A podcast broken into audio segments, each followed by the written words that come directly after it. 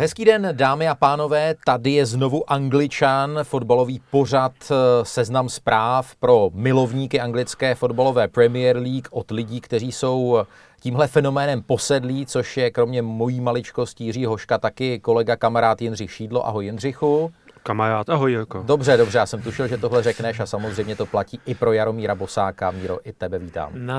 Nazar Jindřichu. Ahoj Jaromír. Jindřichu, prosím tě, taky si měl tak skažený víkend, protože všechny londýnské týmy bodově ztratili, Chelsea dokonce prohrála. Navrhuji, že se jí dneska tady budeme posmívat. Tak to, že Chelsea prohrála, mi udalo velkou radost, protože mimochodem můj druhý nejoblíbenější klub v té lize je Newcastle. Eh, pak mi udalo samozřejmě radost Tottenham, že nevyhrál a výsledek Arsenalu jsem tak nějak očekával. Arsenal měl vyhrát, byl poškozen uh, lidem samozřejmě. jako vždycky. Jako vždycky ne, ale minulý jste týden... druhý půli hráli jako plný saláti, když jste vůbec nehráli dopředu. Já říkám, že jsme byli poškozeni, ale tak jako Dobře. taková je sezona a já si o té sezony nic víc vlastně neslibuju, kromě toho, že vyhrajeme Evropskou ligu. A já A jsem zvyklý, já, já začínám, začínám chápat tvoje pocity dlouholetého fandění eh, prostě bez jakýkoliv úspěchu. Takže postupně snižuješ ta očekávání Já- spojená s se Ano, sezónou. ale, ale já mám tu výhodu, že na naší straně je perspektiva, na vaší straně je nezaplacený stadion. Já na druhé straně musím říct, že uh, Jindřich nesnižuje očekávání, když žádný neměl. To je pravda, Mm. ale pořád větší než, než to, co je teď. Já jsem napsal na Twitteru, že 19 týmů hraje Premier League a Liverpool hraje nějakou jinou soutěž, protože oni zase předvedli brilantní výkon, Hmm. vyhráli 2-0 nad Manchesterem United. My jsme tady adorovali uh, Liverpoolské v eh, prvním dílu našeho pořadu, ale pojďme se dneska trošičku věnovat Manchester United, týmu, jehož fanoušci taky ta očekávání postupně uh, snižují. Jindřich už se směje. Ne, tak smát se Manchester United je samozřejmě trochu početile, protože pořád je to velký klub a hlavně finančně pořád nesmírně silný. Teď úplně bez legace to, co myslím řeší v minulosti Arsenal, na který to stále dopadá a vy to budete jako Tottenham řešit vzhledem k stavbě nového My stadionu. tvrdíme, že to neřešíme, ale řeší se to v kuloárech. Ano. No, řeší se to, myslím, dost. Tak to, to Manchester United si prostě může dovolit vynechat několik hmm. sezon v Champions League a, a ustojí to. Na druhou stranu si myslím, že už jako fanoušci musí být trochu nervózní, nejenom proto, že to bude sedm let, co naposledy vyhráli titul, ale oni měli takové nadechnutí v letech 2016-17, přece jen, kdy vyhráli FA Cup, vyhráli Evropskou ligu, což jsou sice Mickey Mouse Cupy, ale co bychom, co bychom za to dali. A od té doby jakoby No. nic, ten další progres, užijte si to slovo ode mě, vlastně jakoby No, ale- nepřichází. Vlastně po odchodu uh, Alexe Fergusona, který Hmm. vlastně se rozloučil relativně nečekaně, rozloučil se na vrcholu, zůstal ten samý kádr, byl tehdy posílený Maruanem Fellainým, přišel David Moyes a z tohoto okamžiku se Míro vlastně nikdy nevzpamatovali. No ale on už tehdy se mluvilo o, o tom, že Ferguson to udělal ze svého pohledu velmi chytře, protože vyždímal ten kádr do poslední kapky a předával ho svému nástupci eh, s tím, že už není kde brát. Ty kluci byli podle mě i psychicky docela vyčerpaný a už byli v mnoha případech za zenitem fyzické výkonnosti. Hmm. A vzhledem k tomu, že potom ani podle mě tak úplně nefungovala transferová politika Manchesteru, tak eh, se nedivím, že to dneska vypadá tak, jak to vypadá. Zároveň bych tady viděl jednu paralelu eh, s Arsenalem. A jo, eh, protože tam taky dlouho vládnul jeden boss No jasně. a podle mě se stalo dost podobný, Ano. jak Manchesteru, tak Arsenalu. A ukazuje se, že mm, ano, dlouhá léta to může fungovat, ale najít správný moment k odchodu, to je kumšt a platí to i pro velký manažery. Já bych řekl ještě jednu paralelu a vrátíme se do té probíhající sezóny nejenom mezi Manchesterem United, Arsenalem, ale i třeba Tottenhamem. Že vždycky jako je nějaký zápas, kde je nějaký nádech něčeho lepšího, kdy ten tým minimálně 60-70 minut hraje relativně velmi dobře. A potom zase přijde anglickým slovem setback, kdy hlavně proti slabším soupeřům venku ten tým vypadá, že se potkal poprvé dvě hodiny před výkopem na nádraží. Viděl jsem naprosto šílený výkon Manchester United nedávno na půdě Watfordu, kde prohráli 0-2. A třeba včera, nevím, jestli budete souhlasit, eh, oni nehráli eh, zas tak úplně špatně. Byla velmi, od, velmi odvážná sestava, něco jiného, než na co jsou zvyklí, na tři stopery, eh, dva ti takzvaní flybacks a byly tam momenty, kdy se docela drželi Jindřichu. Jo, tak ten zápas byl velmi pěkný, jo, ale tam je bohužel u Liverpoolu dneska platí to, co si trochu říkal, že patří do jiné ligy. A je to taková jistota. Myslím, že i ty týmy, které tam jedou, tak to je tak, jak když Arsenal jede na Chelsea, jo, nebo hm, poslední roky. Já vím, že tam prohraje. Jo, I když Hmm, uh, věřím, tak prostě tam každý tým v podstatě jede s tím, že tam to, co tady měla Sparta v 80. 90. letech. Jo. Ten tým jo. prohrává 2-0 ještě nedojede vůbec jako... No v těch průhodnicích v hlavě už prohráváš 0-1. Tak.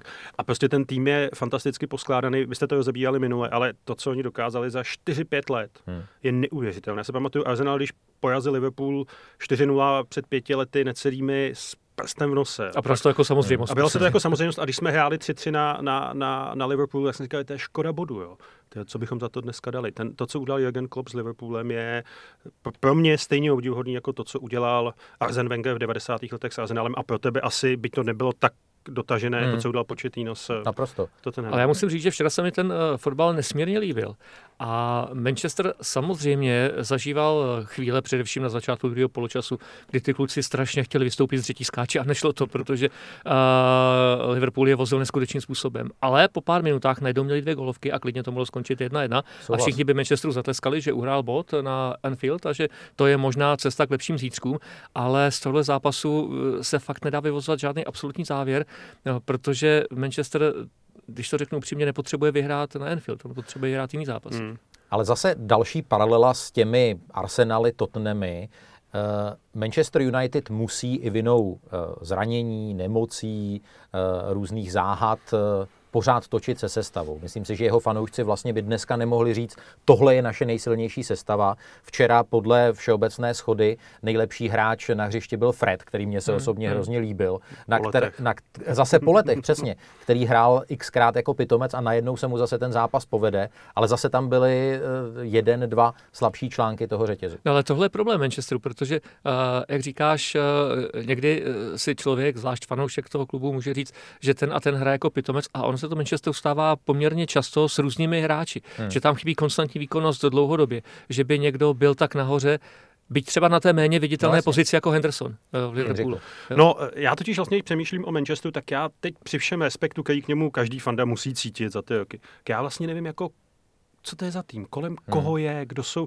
Hmm. Paul Pogba stál 90 milionů liber, no, čtyři roky vyhráli s ním Evropskou ligu, ale ty, ta očekávání byla jiná. Harry Maguire je asi dobrý obránce, ale to, co přines Van Dijk do Liverpoolu, podle mě tedy Manchester United nedal. Ne, Rashford ne. je zraněný, jo, takže Mimo ten tým, na dva, tři měsíce. Na, na dva, tři měsíce, takže já vlastně jako nevím. Uh, a DNA, má stejný, kde, kde je no, ta DNA toho klubu? To si řekl hezky. Něco, něco vlastně takového. Jo? Hmm.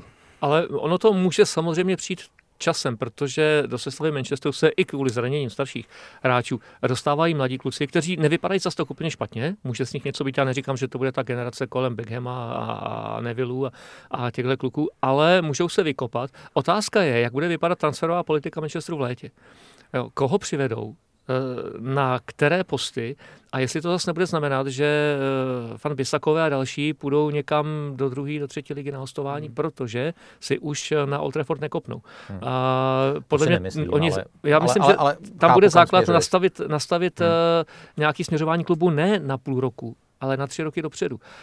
Vy jste tady uh, zmínili jedno samozřejmě klíčové jméno Paul Pogba, tam se vracíme k těm záhadám a záhadným absencím. Hmm. Pojďme si poslechnout, co na téma francouzského středopolaře teď o víkendu řekl uh, Patrice Evra, bývalý slavný obránce Manchester United. Paul, when he's playing, is people play, blame Paul. When he's not playing, people blame Paul. But I understand, like, I, sometimes I don't agree with, with Roy, but when you are like a problem for the club because I just feel that like you know I give my example when I kicked that fan at, in Marseille, the owner and the the manager they, they come and they say Patrice what are we going to do now? I say I'm leaving. I don't want to bring any negativity around the club, and right now maybe it will be time for Paul to leave because it's always like I, I remember when it was a big game Liverpool against Manchester United, people were talking more about Jose Mourinho and Paul Pogba. This is insulting. For the biggest club, in, two biggest club in the world, you're talking about one player and one manager.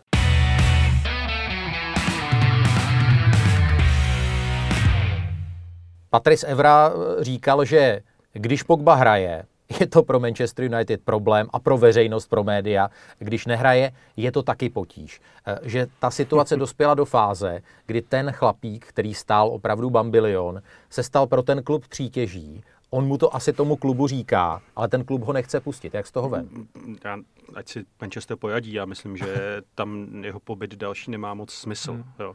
A Pogba je typický produkt léta 2016, kdy se těch úplně zbláznil, jo, kdy Arsenal kupoval Šaku a uh, Mustafiho za částky kolem 35 milionů liber. Jo. A on tehdy stál uh, těch skoro 90 z Juventusu. On se prostě nestal tím, jako člověka, který stojí tolik peněz, tak jako očekáváte, že prostě ten tým někam dotáhne, se stane nespochybnitelným lídrem. A to se myslím v případě Pogba, já nespochybnuju, že to je skvělý fotbalista. Hmm. Ale není to tak skvělý fotbalista za 90 milionů liber, aby dotáhnul ten tým uh, tam, kam a to připomeňme jednu věc, kterou možná ne všichni fanoušci vědí, že se vracel na místo činu, protože on už tam kdysi působil. Ano. Uh, no, já si vzpomínám na jednu debatu s Pavlem Nedvědem v době, kdy Pogba odcházel z Juventusu. Uh-huh. A já mu říkám, pustíte ho? A on říkal, hele, dávají 90, až dají 100, tak já ho převážu mašlí a pošlu ho a navodím tu krabičku. V eurech. v eurech. A, a udělal dobře, protože on uh, vlastně už taky vycítil, že jim dál nepomůže, že se dostal na úroveň, kdy pro ten tým uh, je jenom jeden z mnoha není šéf, není lídr. A to je to srovnání, které je vidět třeba u Fandajka. Toho kupuješ s tím, že vidíš, že to je fotbalista, ale že má taky nějaké schopnosti vůdce. Dneska se to Liverpoolu neskutečně vyplácí. Hmm. Tohle Pogba v sobě nemá. On hodně hraje na sebe. Myslím si, že jediný, kdo ho dokázal opravdu ukočírovat, byl Deschamps ve francouzské reprezentaci. Protože tam hrál opravdu skvěle, uh, poslední turnaje, protože plnil přesně to, co po něm Deschamps chtěl a měl kolem sebe taky lidi, kteří ho udrželi asi trošku víc hmm. na zemi. Pánové, poslední možná otázka k tématu Manchesteru United. Na jakém místě si myslíte, že bude tým figurovat po 38 odehraných kolech a jestli to bude stačit k tomu, aby si Ole Gunnar Solskjaer eh, podržel svůj job? Já myslím, že budou šestí a že, eh, že to stačit nebude. Já uh, bych možná řekl pátý flag, ale uh, není to prostě na ligu mistrů. A dokonce si myslím, že to vlastně pro Manchester bude i dobře, že ji nebudou hrát. Uh, protože se s Arsenalem a s Tottenhamem utká v, evropským, v Evropské lize, což no, je tak soutěž to akorát. Že? Dělal, to by tam, to by tam Tottenham dělal. Já věřím jejich velkýmu, velkýmu finiši. Ona sezona ještě nekončí. Ale s tím Solskjaerem si taky nejsem úplně jistý. Hmm. Uh, teď je otázka, koho vzít, jestli se zase bude sázet na někoho, kdo má velkou vazbu na Manchester, ať už hráčskou nebo jakoukoliv. Uh, z minula, anebo jestli se sáhne po někom. Mm, Mohli by vzít Troje Kína, pokud chtějí několik nějakých pěsních soubojů v šatně. No bylo by to výborný, protože výuka skluzů, každý trénink, to by bylo docela fajn. A pak by měl Arsenal ale trénovat Vieira, protože já si ty, chci ty souboje, kdy se porvali v tunelu zopakovat ještě jednou v životě.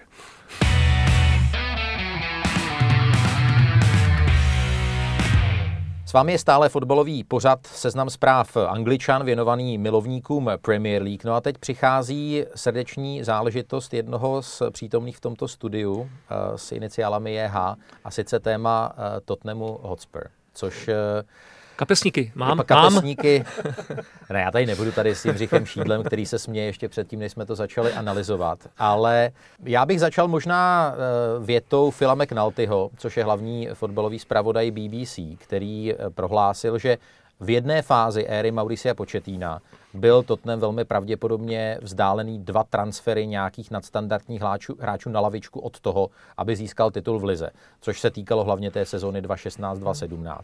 A že teď Jose Mourinho je vzdálený 4 až 5 hráčů od toho, aby se vůbec dostal na tu uh, početínovskou úroveň, což podle mě je tedy dost přesný popis té situace.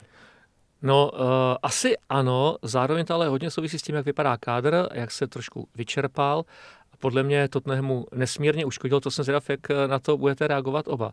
A to, že Početino byl až příliš velký kamarád s kabinou. A ono hmm. to na této bázi fakt nefunguje.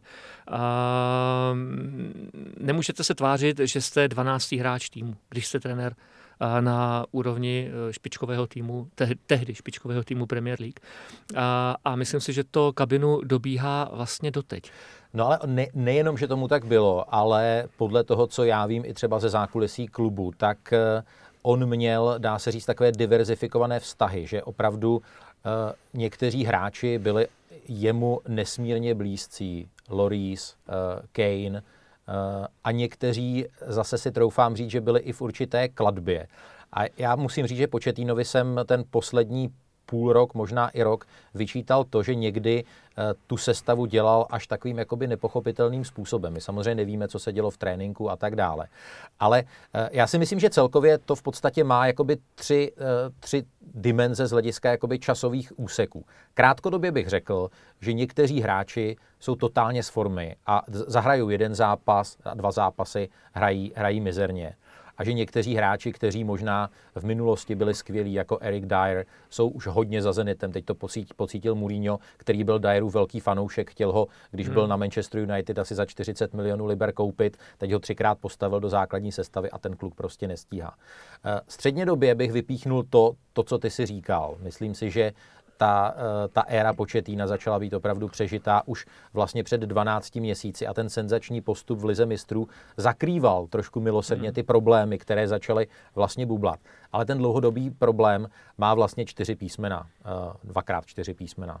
Inik, společnost, která, které Tottenham patří, a Levy, Daniel Levy, eh, předseda představenstva, prezident klubu, eh, kteří jsou zodpovědní za to, jak ten klub je vedený a jakým způsobem se tam samozřejmě ty vydělané no, peníze používají, jasně, ale respektive to, nepoužívají. To souvisí s tím, s čím má vynikající zkušenost Cintrik, protože Arsenal si prošel taky velmi složitým a pořád prochází, prochází velmi složitým no. období.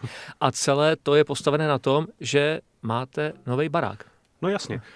Takhle, Jiří, no. abychom, já chci říct jednu věc. Jo. Už jenom to, že prostě vážně řešíme uh, jeden lokální klub, který jako naposledy vyhrál titul v roce, kdy letěl Gagarin do kosmu a nějakou pořádnou trofej před 30 lety, je vidět, že tam ten velký progres je. Jo. Uh, 24 sezon nebo kolik 21 sezon za Arsenalem, tři sezony před Arsenalem, jako to dáme užívejte si to. Ne, já s tím, ale ano, ano, ano, jako hmm, ten postup ne, toho, to... na druhou stranu prostě Tottenham nikdy nedorost, si myslím, při vší úctě k tomu, co tam ten počet nedokázal. Prostě do jako skutečně velkého klubu. No, postavit si ten stadion, no, pak chtít po tom, po tom místním councilu, aby vám tam uklízeli ulice, protože už na to nemáte peníze, to taky vole s čím svědčí, jo. Ale ten kádr vlastně byl vždycky je, poměrně tak dost... kolem je naprosto šílená. Je šílená, no tak proto tam jste, ale eh, ten kádr byl vlastně vždycky dost úzký. Jo? Tam byly no fantastické hvězdy, jo, lidi, hráči, který by chtěl každý všude, jo, ale vlastně jakoby... Pět hráčů byl vždycky plebs takový. No, no, to bych, já bych takhle o nich nemluvil, to ty můžeš, jo, ty no. víš, o kom mluvíš, ale, ale že vlastně ten kádr byl hodně úzký, jo, teď je to vidět, že když nehraje, když, když eh, je zraněný Kane, tak vlastně jakoby půlka toho týmu toho týmu chybí a myslím si, že při vší já z toho mám radost, ale jako, no to bude chvilku trvat. Jo. Arsenal se z toho stadionu zpamatovával vlastně 8 let a nespamatoval se dodnes. No ale víš co, uh, já, já se pod tohle podepisuju. Na druhou stranu, ten projekt toho stadionu je něco, co Tottenham pozvedne na vyšší úroveň. Proto... Tohle jsem slyšel v roce 2004 ne, hele, pozor, pozor. Tottenham mm, byl první klub z Premier League, který podepsal velmi lukrativní uh, merchandisingovou smlouvu s americkým trhem. Je to první klub, hmm. který má smlouvu s NFL, s ligou amerického fotbalu a každou sezónu se budou hrát vlastně minimálně dva, tři zápasy na stadionu, který je multifunkční, který má fantastickou druhou uh, zatahovatelnou, vytahovatelnou plochu. On tam přijde a to, to, že, to, že uh, ten klub bude schopen generovat daleko víc peněz ze vstupného a z těch doprovodných akcí. Ale teď je otázka, eh, kam ty peníze eh, poplynou, hmm. protože samozřejmě bude třeba splatit tu, tu, tu sekeru, ale není nikde psáno, že to půjde opravdu na platy hráčů a tak dále. Já jsem si teď představil tu žlutou nálepku na dveřích. Exekuce, Kluci dneska netrénujete. ale ono, to, co říkáš, je samozřejmě pravda, ale troufnu si říct, že většinu fanoušků vlastně tohle primárně nezajímá. Je vlastně. zajímají výsledky na hřišti. A já si myslím, že jim uškodilo i to, že hráči a i management eh, Tottenhamu sám sebe přesvědčil eh, tím fantastickým úspěchem v Lize mistrů, že jsou tak dobří, že jsou právem tam, kde byli. Hmm. Ono to tak nebylo. A víme, že postup do toho finále byla schoda příznivých náhod, byť hráli velmi dobře, Lize, to nemůžu říct. A VAR skutečně neškodil, a, ale už v Lize bylo vidět, že to není úplně ono. A letos se to e, projevilo mnohonásobně a bude velký problém, jak se s tím poradí e, současný kouč Mourinho, protože má kádr takový, jaký má, on určitě dostane něco na transfery v létě, ale taky jde o to, z jakého místa do toho léta půjde. A mm, on je zvyklý a byl zvyklý pracovat vždycky mm, s týmy, které hrají o titul. Na koho si ukázal, toho dostal. A to teď tak, tak jednoduchý nebude. Jo. Mimochodem, to je jenom drobnost. Hmm. Jsem dneska čet článek v britských novinách, že Mourinho z, z, jako zdaleka vede tabulku top tenérů v tom, kolik utratili. 1,3 hmm. miliardy liber za jeho kariéru, což je víc než Guardiola, jo, víc než všichni, kteří dokážou no. to taky jako roztočit. A jsem zvědavý, kde na to já, já pevně doufám, a to samozřejmě my se dozvíme někdy za pár měsíců, let, nebo se to nedozvíme vůbec, jaké byly podmínky toho, že si eh, v podstatě plácnul s Danielem Levim, že vůbec eh, na Tottenham Stadium přijde. Ale i to, že vůbec se v roce 2020 bavíme o Jose Mourinhovi na Tottenhamu. To je vlastně posun, protože před třemi lety by nikdo nikoho nenapadlo, že Mourinho může někdy trénovat Tottenham ze dvou důvodů, že by Tottenham nebyl dost dobrý a a vlastně viděno i, hmm. i obráceně. Ale pojďme si poslechnout uh, hlas člověka, který má na Tottenham stejně uh, v uvozovkách nezávislý názor jako, jako Jindřich Šídlo a sice bývalý slavný obránce Arsenalu Martin Keown. I think that the progress that Watford have made this season is quite remarkable. When you see what Nigel Pearson's done, I'm more concerned for, for Spurs, really. I mean, that would have been a game that you'd have said three points to banker for Marina, Mourinho when he took the job. Hasn't really worked for him. And uh, you're wondering, are Tottenham going to get back? Seemed very passive today at times. And, and basically, Watford were just inviting them on. Inviting them on. They're, it's, it's, they're a very strong team with really good players. And they never looked particularly troubled. I know there was the moment there where the ball nearly went across the line.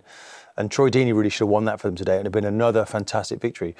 But for Mourinho, he said it's the most difficult job he's faced in 18 years of, of football, and I think he's right.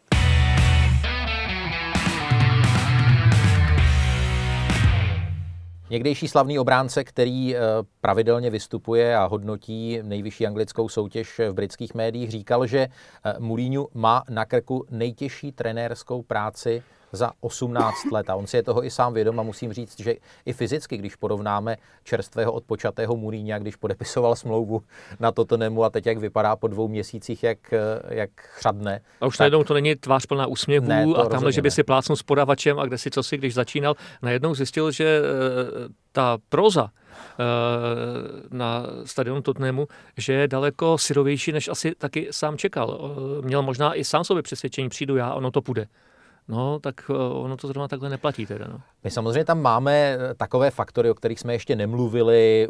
Údajná nevěra eh, obránce Vertongena s paní Eriksenovou, po které skončil Belgičan s, s monoklem po dvou trénincích. Teď to vypadá na Dánův odchod, který asi věřil, že půjde do nějakého velkoklubu za 70-80 milionů liber a budeme rádi za to, když ho prodáme Interu Milan za nějakých 12, 15, maximálně 20 uh, eh, i s bonusy. Ale co bude, co bude vlastně s těmi dalšími, s Delem, s Kejnem po spackané sezóně? Neřeknou si, že v podstatě Eh, si kazí kariéru a budou chtít eh, vyletět z hnízda, No já doufám. Eh, tak asi taky záleží trochu na tom, jak, jak dopadne euro. Ale na druhou stranu Kane je... Pokud se Kane uzdraví vůbec pro pokud euro. Pokud se Kane uzdraví, ale na druhou Kane, Kane je pořád světový útočník. Jo. Tak proč by byl světový útočník v průměrném klubu. Prostě bude chtít vyhrát něco. Bude chtít něco vyhrát, jo.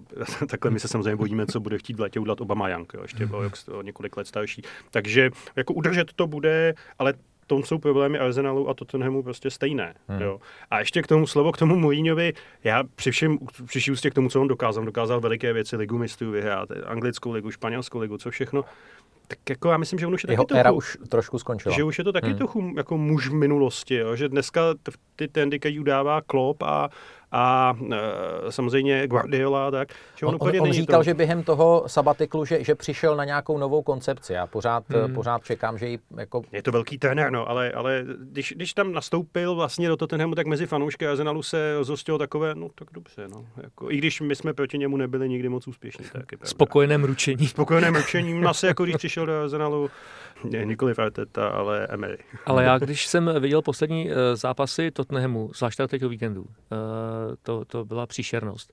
Tak uh, mě přišlo... A ten rozočí byl taky teda příšerný, Michael Stěžujete, ne? Ale já, no, myslím, my, něco já myslím, že vhodně zapadl do, do koloritu zápasu. Jo. Ale spíš mě jde o systém, který hrál Tottenham, o to, co se ukazovalo na hřišti. A já jsem měl pocit, že ty kluci moc nevědí, co mají hrát. Hmm, hmm. A když srovnám třeba Sona z před tří, čtyř hmm, měsíců a teď, ten člověk je úplně jiný.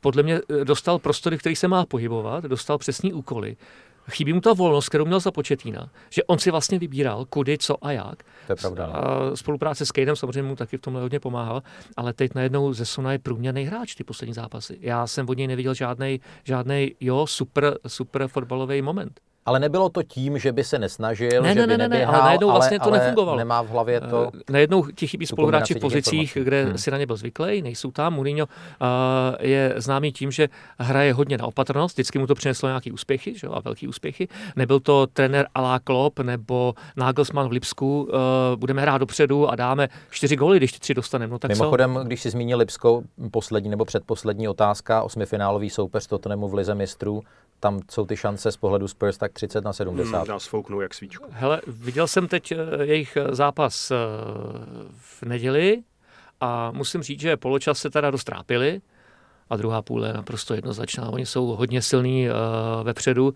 Ještě tak trošku možná pro fanoušky Lipska, že nekoupili Holanda, že nakonec jsem z- skončil v Dortmundu, ale uh, Lipsko hraje fakt uh, krásný fotbal, s kterým budou mít dneska už trošku pomalejší obranní hráči Tottenhamu velikánský potíže. To byla taková smutná, ale asi správná tečka druhého dílu Angličanů. Nebyla smutná, ale správná byla. Ne, nepřerušuj mě. Fotbalového pořadu seznam zpráv, který za týden bude zpátky a pokud byste měli nějaký nápad, nějaké zajímavé téma, tak eh, nám napište přes eh, sociální sítě. Příští týden by tady zase měli být eh, Luděk Mádl a Karel Herring a pokud byste samozřejmě měli nápad na nějakého zajímavějšího, zasvěcenějšího hosta, hlavně než je Jindřich Šídlo, tak nám samozřejmě taky napište. Ale Jindřichu, jsme hrozně rádi, že jsi dneska přišel. Měj se hezky. Mind the gap, ty taky. Takže příště za Jindřicha Kateřina Konečná. Jo. Není to špatný typ. To řekl Jaromír Bosák a od mikrofonu se loučí Jiří Hošek.